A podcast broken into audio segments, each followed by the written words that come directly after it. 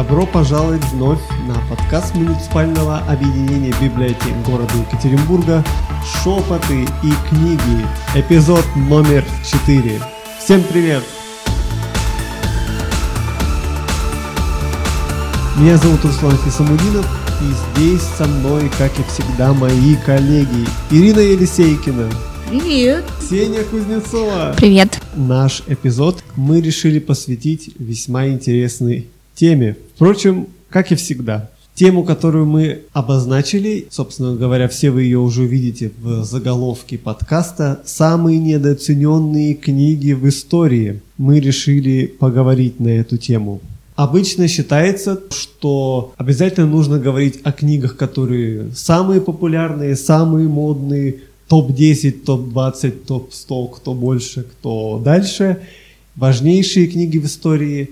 Ну а мы решили взглянуть на другую сторону этой проблемы и поговорить о книгах, которые так или иначе по разным причинам недооценены. Книги могут быть недооцененными по самым разным проблемам и причинам.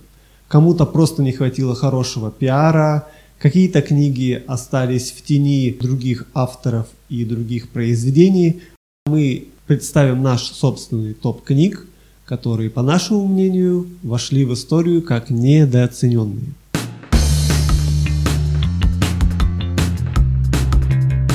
В этой книге есть множество самых разных отзывов от самых известных и популярных людей. Так, например, Тарковский, знаменитый кинорежиссер, говорил, что эта книга весьма слабая и претенциозная. Рваная, динамичная проза и в какой-то степени противненькая. Корней Чуковский об этой противненькой книге говорил, что один роман «Бесы» в одной строчке Достоевского больше ума и гнева, чем во всем этом романе. В то же время Александр Солженицын оценил эту книгу как блестящую, фантастическую литературу, редкость, где герои и люди живые и судьбы их очень волнуют.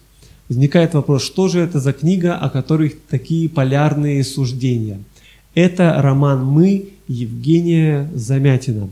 Книга весьма известная и популярная. Ее часто читают как в школах, университетах, ее часто читают в библиотеках. Давайте же разберемся, почему же ее мы включили в этот список недооцененных книг. 1920 год. Давайте вспомним, что прошло три года со времен Великой Октябрьской социалистической революции страна гремела, и вот такой своеобразный голос эпохи решил выдать Евгений Замятин в своем романе «Мы». Если мы читаем ее впервые, лично у меня складывалось такое впечатление, что эта книга явно не из своего времени.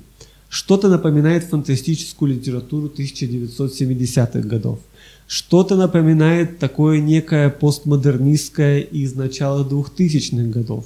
Роман очень пестрый, и своеобразный.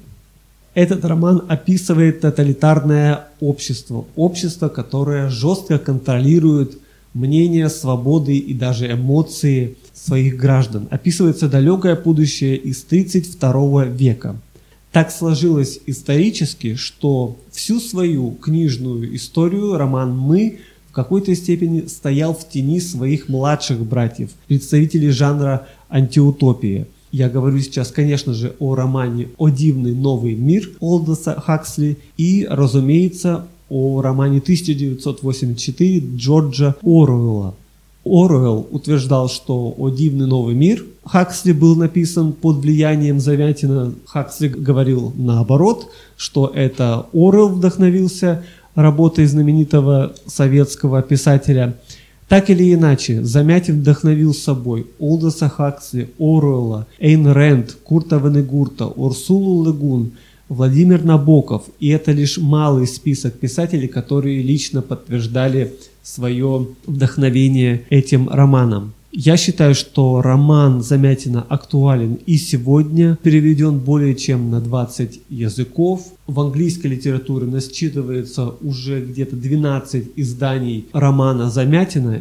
У другого великого русского советского писателя Булгакова и его легендарного романа «Мастер и Маргарита» всего 8 изданий. И в 2021 году, мне кажется, стоит ожидать второго дыхания и второй жизни этого легендарного романа. И мне кажется, что звездный час Замятина еще впереди. У меня тоже, я хотела сказать о романе, который, в общем, с вами перекликается, Руслан, э, книга, о которой я решила сказать, это даже не книга, скорее автор, о котором я хотела сказать, э, это Кавка. Я тоже выбрала его произведение как недооцененное.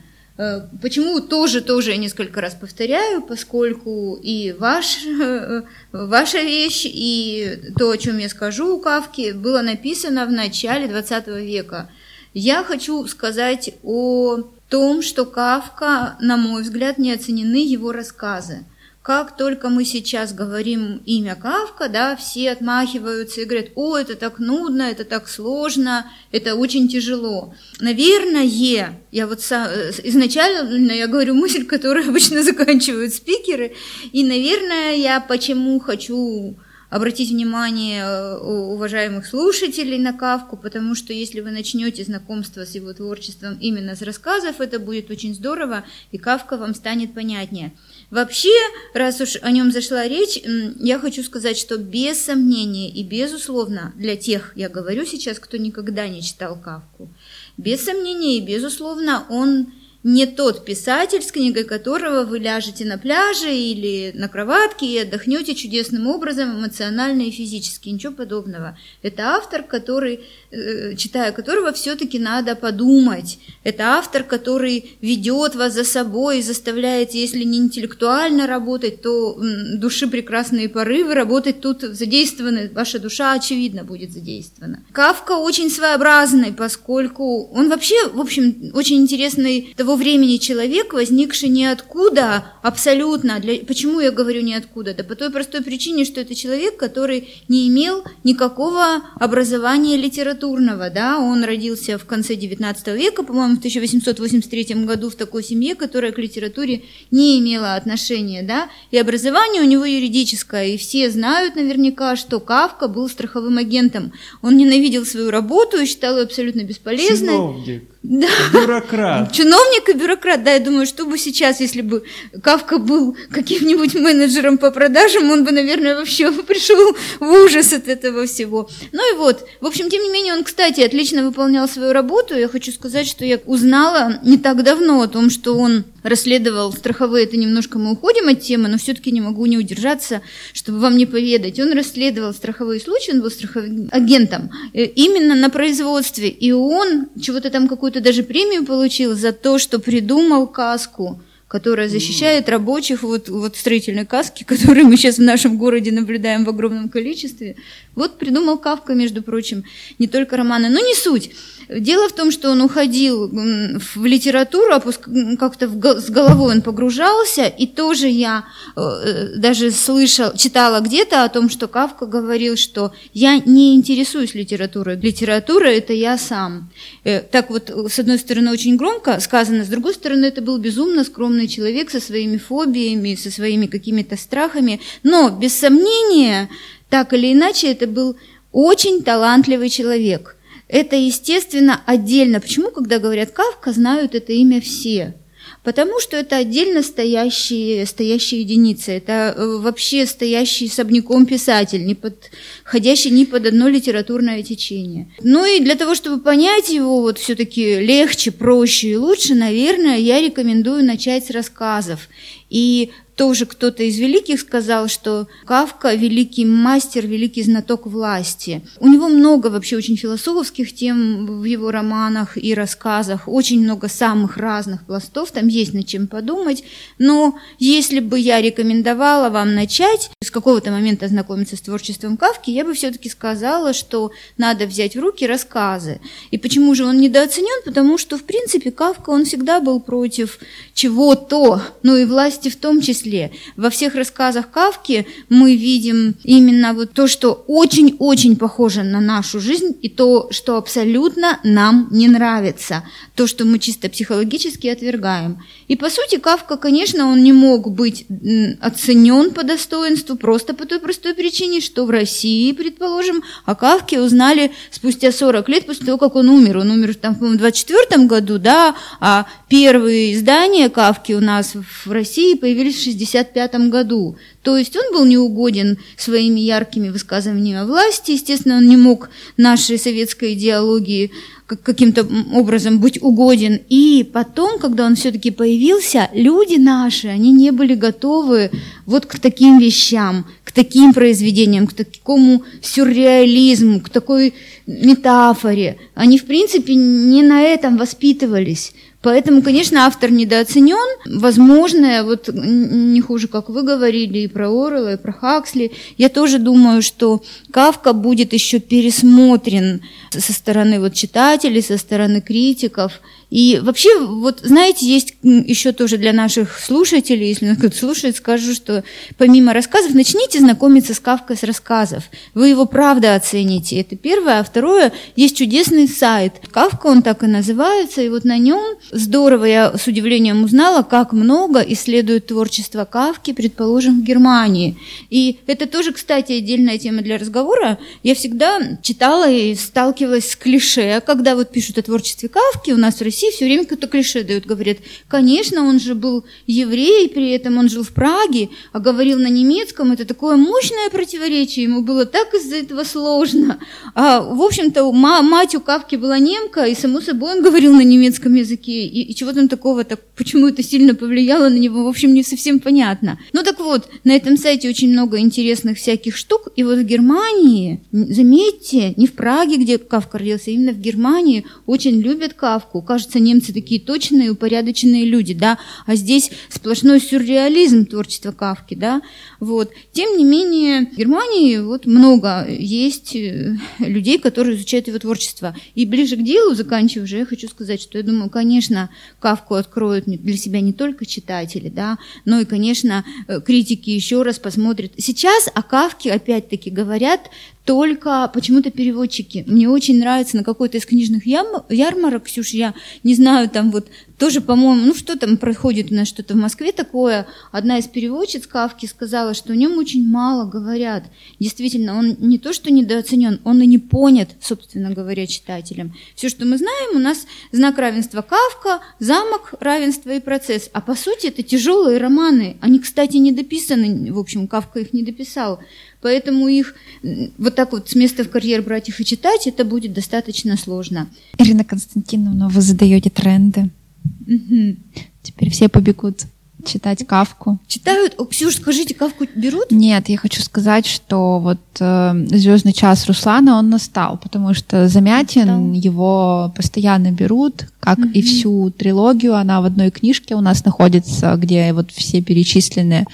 Они просто, ну, на полке редко очень стоят. А вот Кавка стоит и ждет своего часа. Ну, есть кто осторожно за ним приходит, но они как раз-таки идут э, по пути протоптанному и в основном берут вот то, что не надо было брать, как mm-hmm. я поняла из вашего разговора, да. именно уже сложное произведение, сложные его работы. И, возможно, самое главное, мне кажется, что у читателя есть интерес к классике.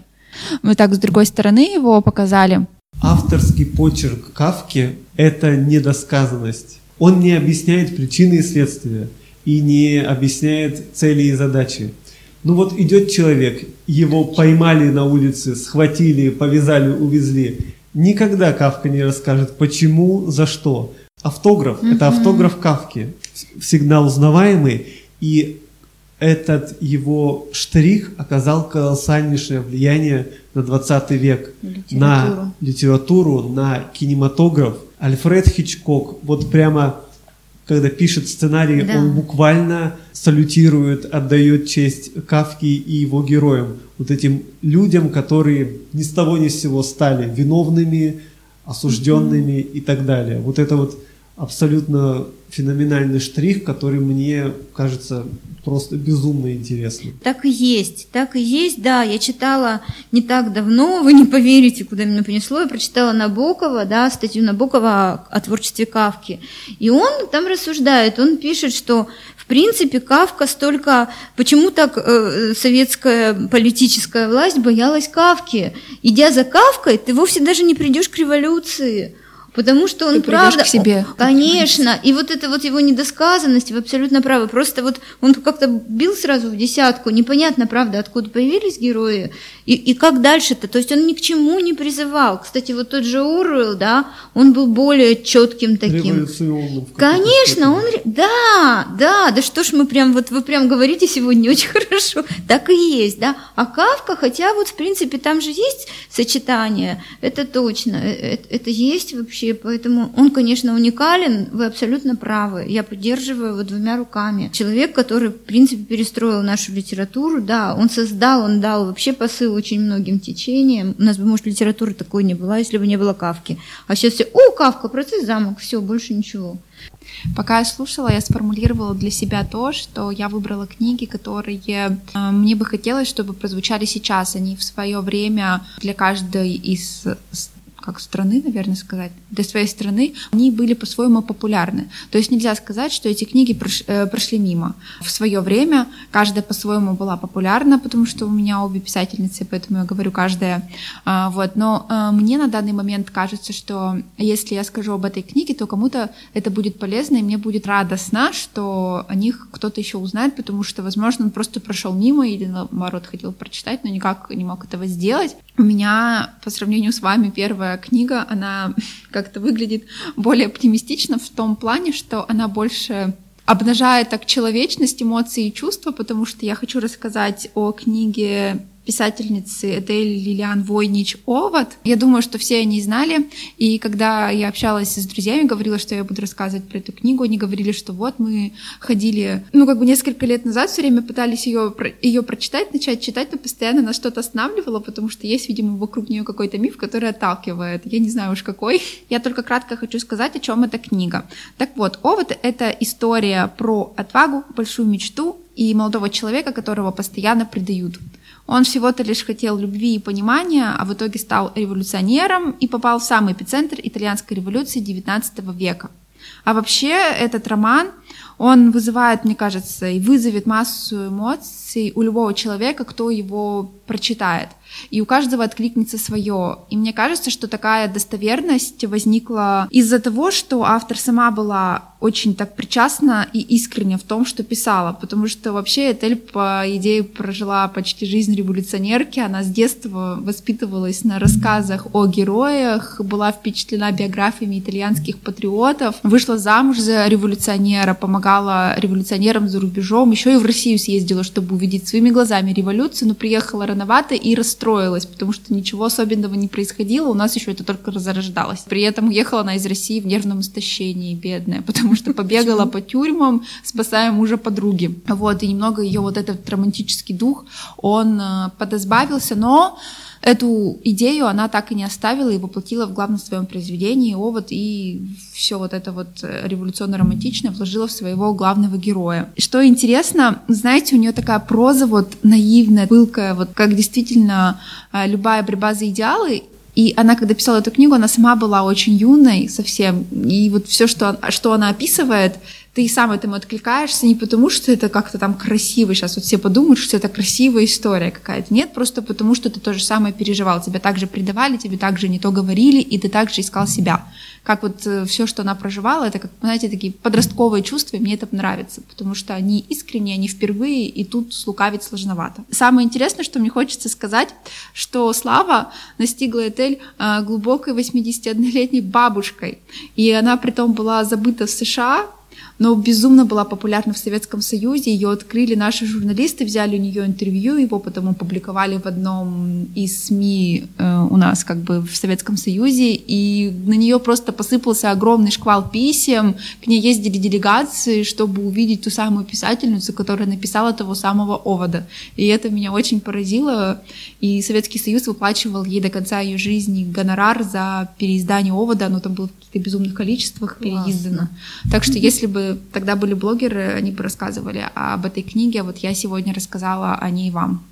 Ой, спасибо, Ксюша, вообще, правда, классно, очень интересно. Вообще, ну, а вообще, год. эта книга о большой любви. Да, я ее прочитала, когда я была ну, юной девушкой, да, я всегда была свято уверена, что это э, любовь, и он, когда он писал письмо, я люблю вас, Эмма, я рыдала вообще горючими слезами. Ну вот согласитесь, что это любовь вот не какая-то вот романтичная, Слушай, а она какая-то человеческая, ты да, конечно. просто сердце рвешь, вот Слушайте, как бы банально это не звучало. Я не знала, правда, что она так впечатлена была революционной вот да, этой идеей, да. вот к стыду своему, Даже я вообще не знала, что ее сподвигло вот Такой вот факт, это. что она встречалась с прототипом агента 007. Она вообще та еще штучка. Насыщена у нее была жизнь, конечно, впечатляешься, но она была грустная дама в душе. В душе грустная? Да. Ты рыдала? Рыдала. Когда читала. Это, э, если без смеха, то это, наверное, единственная книга, ну, пе, нет, э, первая книга, над которой я расплакалась, и я сама от себя не ожидала, что вот так вот возможно. Ну, читать mm-hmm. книгу и плакать. Вот Прям. она как струны души-то Вообще. играет на них буквально. И мне так и непонятно до сих пор, что. Хочется перечитать, но я все боюсь, вдруг э, этого не произойдет, да. Хочется как-то вот, вот это пережито оставить mm-hmm. с собой, что Бывает вот такая такое. книга, которая меня вот так вот прям перепроникла.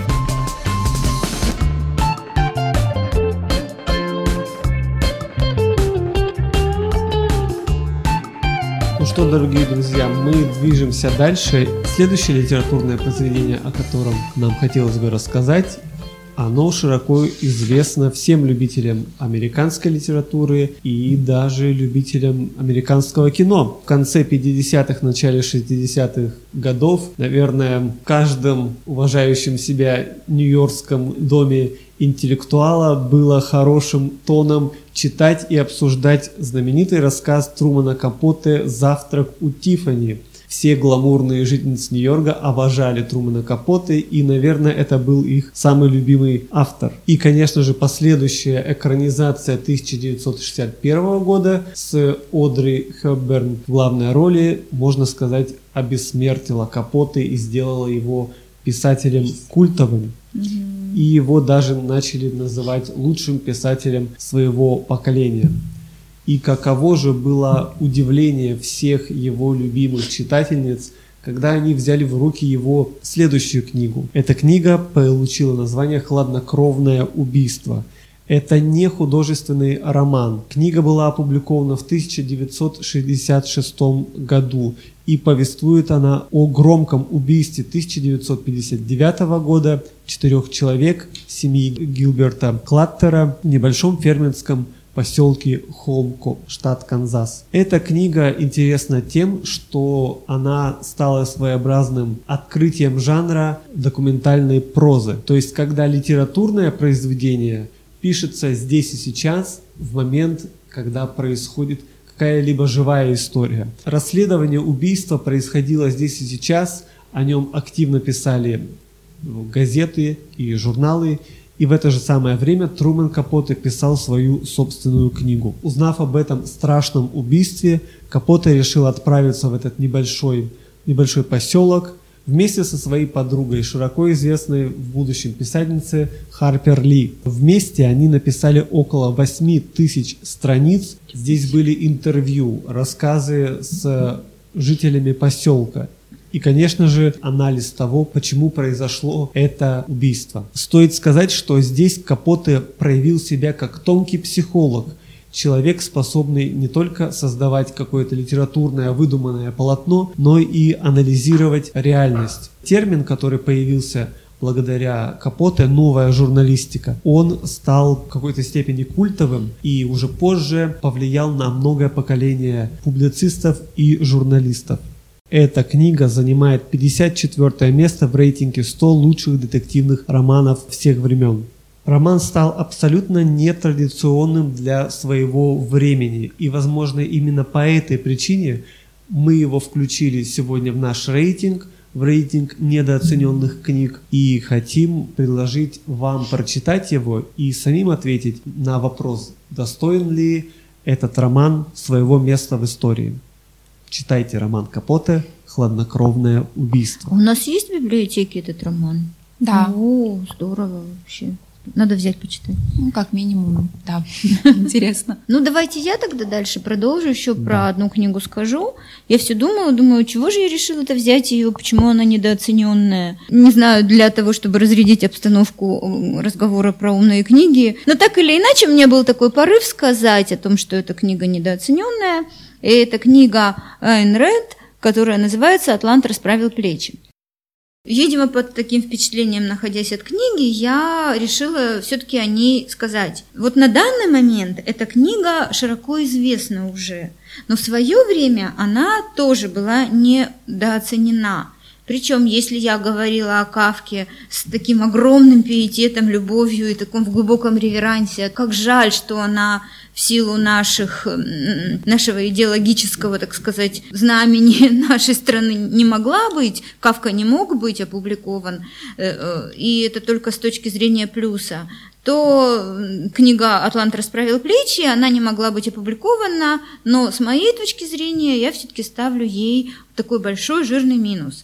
Я не хотела бы рассказывать вам о, о сюжет книги, поскольку вы все непременно, и вообще цель всех наших разговоров здесь, всех наших подкастов, для того, чтобы вы взяли в руки книгу и познакомились с ней сами. Скажу только об авторе, чтобы вы имели представление.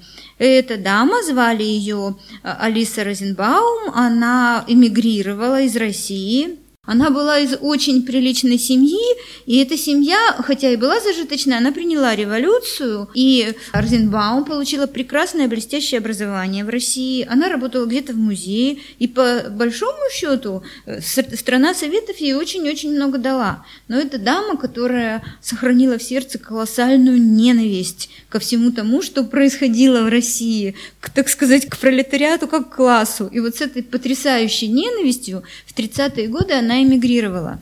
Она эмигрировала в Америку, и в 60-х годах, в 50 каком-то там году, она написала книгу «Атлант расправил плечи».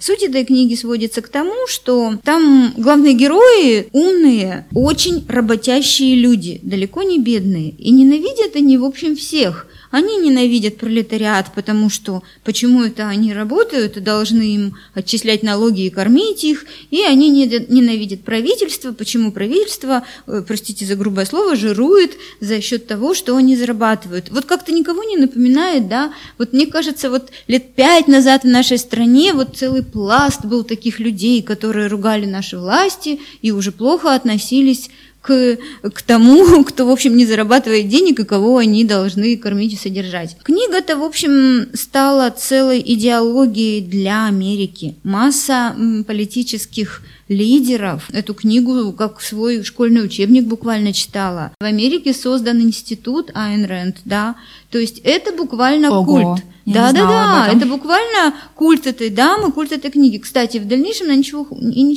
не писала. Но, вы знаете, для нас, наверное, это тоже, вот я только говорила про Кавку, как же эти два имени, одна, гения и, в общем, на мой взгляд, не очень гениальной женщины, если не сказать бездарной, вот, сплелись, да, потому что тоже эта книга не могла быть опубликована, поскольку она воспевала частную собственность, и, конечно, она не ложилась на, наши, на, на наше мировоззрение, и, в общем, странно, что она ложится сейчас, поскольку, конечно, эта книга отрицает те великолепные понятия, за счет которых существует человечество, сострадание, какое-то там понимание, поддержки, все-таки, да, нельзя это вот просто взять и выбросить, сказав, что, а, это в революцию, мы там друг другу протягивали, все были друг другу товарищи и братья. Нет, мы прежде всего люди на земле, а потом уже все остальное, а потом уже машина для зарабатывания денег и реализации собственных желаний. Ну вот так или иначе, эта книга в свое время была недооценена. Мне кажется, что сегодняшние российские читатели все-таки недаром у нас так сильно развито волонтерство, сейчас об этом много говорят. Мне кажется, что наши российские читатели на тот момент, когда пришла книга, большая часть людей как-то перепрыгнули отвергнула уже те постулаты, которые, о которых говорит автор. Но тем не менее, как книга, как факт, книга, которая, в общем, заняла свое место в литературе, с ней, наверное, можно познакомиться, чтобы понять для себя, близко это или нет, и узнать вот о таком имени.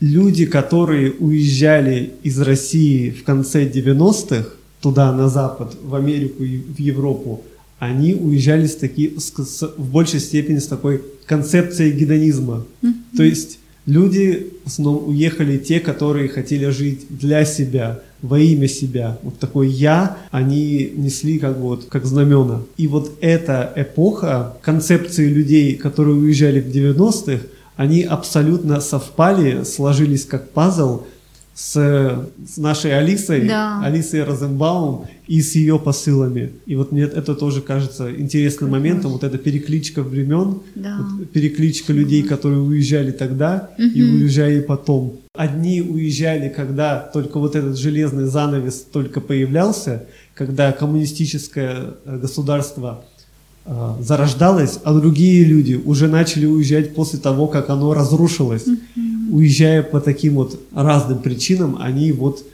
когда вот сошлись и совпали. Да. И вот это вот люди, уезжающие по причине жить для себя, вот они в какой-то степени стали героями Атланта расправил плечи. Mm-hmm. Ну вообще эта философия интересная жить для себя, без сомнения. Просто кто-то ее примет, кто-то нет. И даже те, кто нас слушают, кто-то наверное... просто захотел попробовать жить для себя. Да, наверное, и какая-то это очень часть осуждается. Людей во все годы осуждалось, и в том числе и сегодня. Мне ну, непонятно, а вам? Вот как, mm. с одной жить для себя, ну, с какими-то... Просто у нее это так гиперболизировано просто. У нее картонные герои, безобразные диалоги, просто вообще... Там нечего, там, там люди какие-то бездушные вообще, но зато им хорошо, они все время зарабатывают, и им от этого легче. А итог-то какой-то все равно... Куда это все приведет? Куда это все... Да, конечно, конечно, в итоге, в конце концов, мы все смертны ну, если уж на то пошло. вот. Поэтому какие-то все-таки моральные, ну, какие-то основы, они должны быть, это без сомнения человечества. Иначе его ждет крах. Книга последняя, э, которую я хочу рассказать, она для меня так э, важно откликнулась, и мне немного, немного волнительно про нее говорить. Это писательница Сильвия Плат и ее книга «Под стеклянным колпаком». Опять же, я вкратце расскажу, о чем эта книга. Это книга о девушке большого таланта, которая не смогла себе позволить его воплотить. И вообще когда подавляется гений внутри, твой гений, который дан тебе свыше, это, если судить по творчеству многих людей, а, всегда плохо или трагично заканчивается. Но э, у меня тут такая интересная аналогия получается, что у Сильвии, вот судьба Сильвии, она полная противоположность Войнич, про которую я рассказала ранее, потому что она, наоборот, а, была и, возможно, есть очень так мало известна в России, но зато она икона в Америке и Европе и посмертный лауреат Пулерицевской премии. А, и мне вот еще так показалось таким интересным, что по сути-то они обе были немного так, ну, в страданиях в какой-то степени. Так вот, Войничина убегала вот в этот вот романтично-революционный мир, посвятила ему жизнь, а Сильвия сделала такую вот большую, наверное, ошибку, она бежала в себя. Э, если по сути, то ее творчество — это синоним отчаяния и глубоких переживаний. Не зря она является создательницей жанра, который сейчас становится, мне кажется, довольно популярен. Это исповедальная поэзия. А значит, что это про чувства, про переживания. И Сильвия больше писала как раз-таки об своих ощущениях, о страхах. А темы у нее были такие. Это семья, женская судьба, природа и смерть.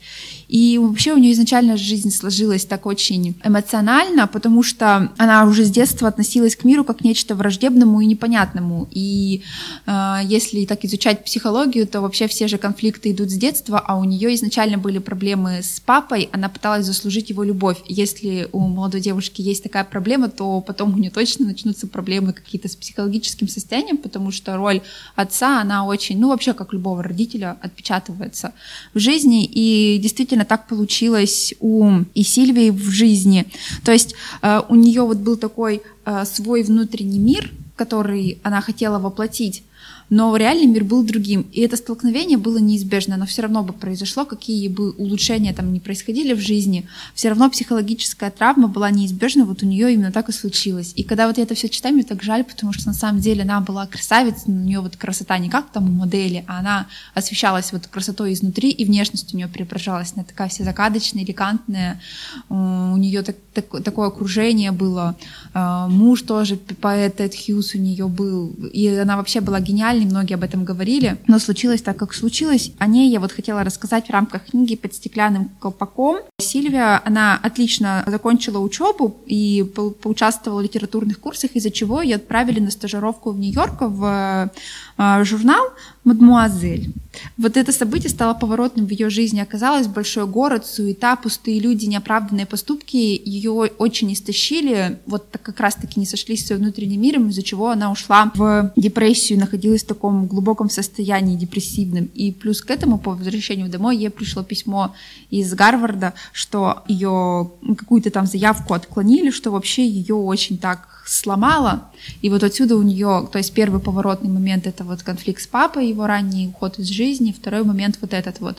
И все, и потом у нее пошли попытки а, суицидальные, она и травилась таблетками, и сбегала из дома, как все думали, на самом деле она наглоталась таблеток и лежала в подвале, ее мама нашла через двое суток и пыталась повеситься, и в итоге ее в психиатрическую больницу положили и применяли на ней такую ужасную процедуру, как электрошоковая терапия. В общем, девушка через очень многое прошла, но я попыталась объяснить, почему так происходит, вот, так, вот такой конфликт и такая ситуация неизбежности. Вот, и потом у нее, конечно, были моменты, когда она была в гармонии с собой, и вообще на самом деле она хотела просто женского счастья, семью, детей и мужа, на которого она была готова работать. Но, знаете, талант такой глубокий, его не скроешь он все равно из нее вырывался, ей тоже нужно было писать.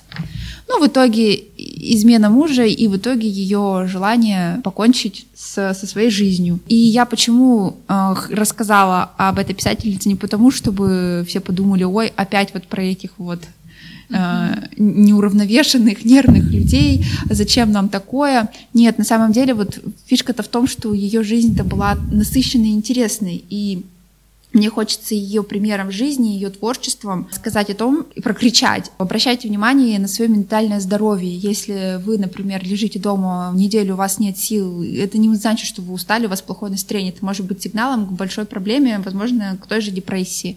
Поэтому мне хочется, что если у вас есть какие-то вот уже явные признаки, которые не надуманы, а аж какая-то вот э, какая-то основа у ваших состояний, или, например, Сильвия очень точно описывает через через какие-то бытовые вещи, через свое ощущение состояния тревожности, как у нее все начиналось. Может быть, вам прочтение этого поможет определиться, что с вами тоже что-то не так. Или вообще вы хотите узнать историю преодоления, или вдруг с вашими близкими что-то странное происходит. Конечно, не до литературы, если что-то страшное происходит, но, как правило, все равно люди к ней обращаются, чтобы понять, что с вами. Я просто призываю всех, если есть потребность, не обязательно читать пассивную, э, как это сказать, литературу грустную, если вам не хочется. Обратите внимание, к сожалению, сожалению, для сегодняшнего дня эта тема важная, и личность, как Сильвия, тоже важная, но, возможно, кому-то это поможет. И на этой позитивной ноте. А вдруг я кого-то спасла?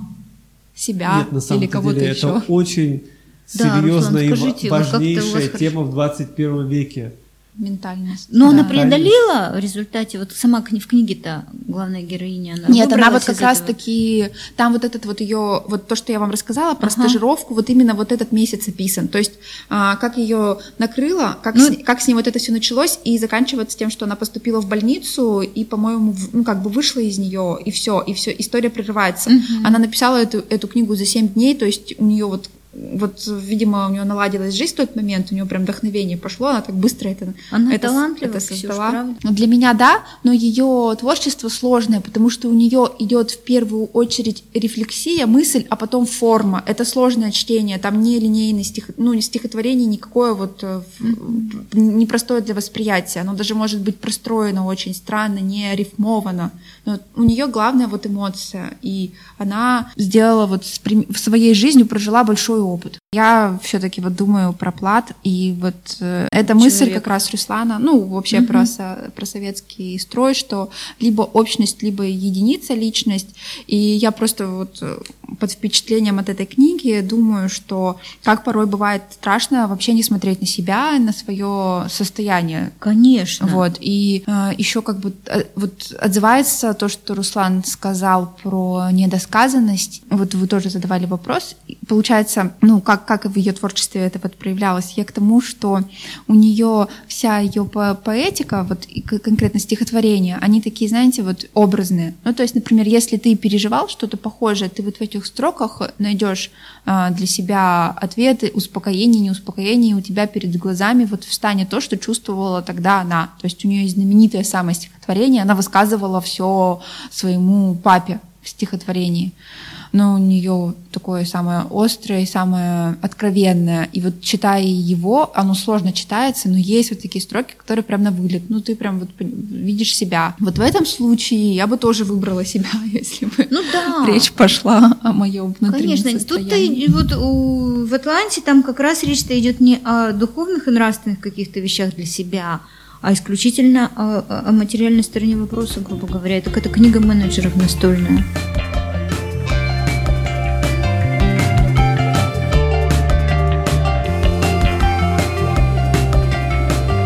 Что ж, дорогие друзья, большое вам спасибо за прослушивание нашего подкаста. Пожалуйста, подписывайтесь на наш подкаст в сервисах, на которых вы его слушаете, или же на нашу страничку на YouTube. Мы знаем, вы точно нас слушаете и смотрите на YouTube.